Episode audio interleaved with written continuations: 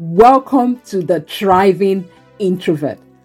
As an introvert myself, I am very observant and I have watched how people struggle with being confident in who they are. They struggle with occupying their space and embracing their superpower. And even parents raising introverts struggle with raising them to be the best version of themselves. You see, being an introvert is indeed a superpower. You are made to do great exploits, so don't limit yourself. Join me, Sylvia Mokolo, on this journey as your host to enlighten you on the superpower and help you nurture better relationships. You see life differently and you thrive body, spirit, and soul. Welcome to my world.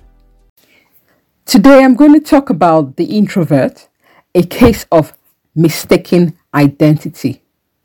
You see, as an introvert, I have been perceived to be many things stuck up, snob, quiet, shy, laid back, and even unfriendly, especially within a large crowd. What happened to innocent till proven guilty? Well, my friend, this is hardly the case with first impressions. Most of my close friends did not become my friend from just having a discussion within a crowd of people. They became my friends from one on one encounter with me. I like to call it an encounter because I can manifest many versions of me depending on my mood. However, if you would judge me merely based on your first impression of me, you would miss an opportunity to discover a friend that sticks closer than a brother. This is same with most introverts that I know. I remember a lady I knew casually from a friendship group that I, was organized by my friend. And I felt there was a wall or a guard she was putting up. She had a sort of front, and from experience, I felt it was normal, especially from one with a Nigerian origin living abroad. I can only speak for Nigerians, you see. That front she was putting up kind of said, mind your business. And I, I like to keep to myself. So I went ahead to mind my business for a long time. But it didn't just end there. I'll fill you in on, on it later. You see, I believe that everyone is doing their best with the limited knowledge they have. I don't believe we are meant to be friends with everyone. But go with me on this thought process for a second. What if we look past the front, the perception of people, and connect with them one on one without judgment? Then we can make meaningful relationships and build lasting connections. The person you looked at and think that they have it all going for them would benefit from you being a friend as much as you would having a friend. Now, back to my friend that I mentioned earlier. It happened that I was at a point where I assessed my spiritual life and I recognized that I needed a prayer partner. And I reached out to this lady. And as if I knew she needed one too, our connection began. Who would have thought that this so called stuck up friend, an introvert as well, would become one of my closest friends? a case of mistaken identity. You see, sometimes the society puts a label on you that would be so easy for you to accept. A mother making an excuse for her quiet child while trying to introduce her to a friend imme- immediately says, Oh, she's shy. No, she's not. Don't put a label on her. A student noticing his quiet classmate, the deep thinker, goes ahead to pick on him. That's not nice. A colleague labeling his co worker as not confident enough because he doesn't contribute openly in a rather large meeting.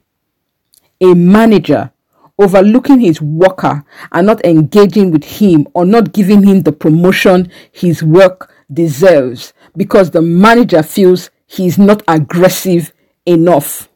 Labels, labels, labels shy, quiet, or not confident. Refuse to be labeled.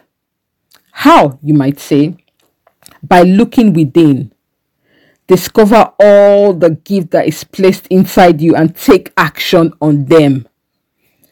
As an introvert myself, I thrive when I am on a mission. Discover your mission daily, weekly, yearly, and stay focused. You thrive based on your perception of you, not on others' perception of you.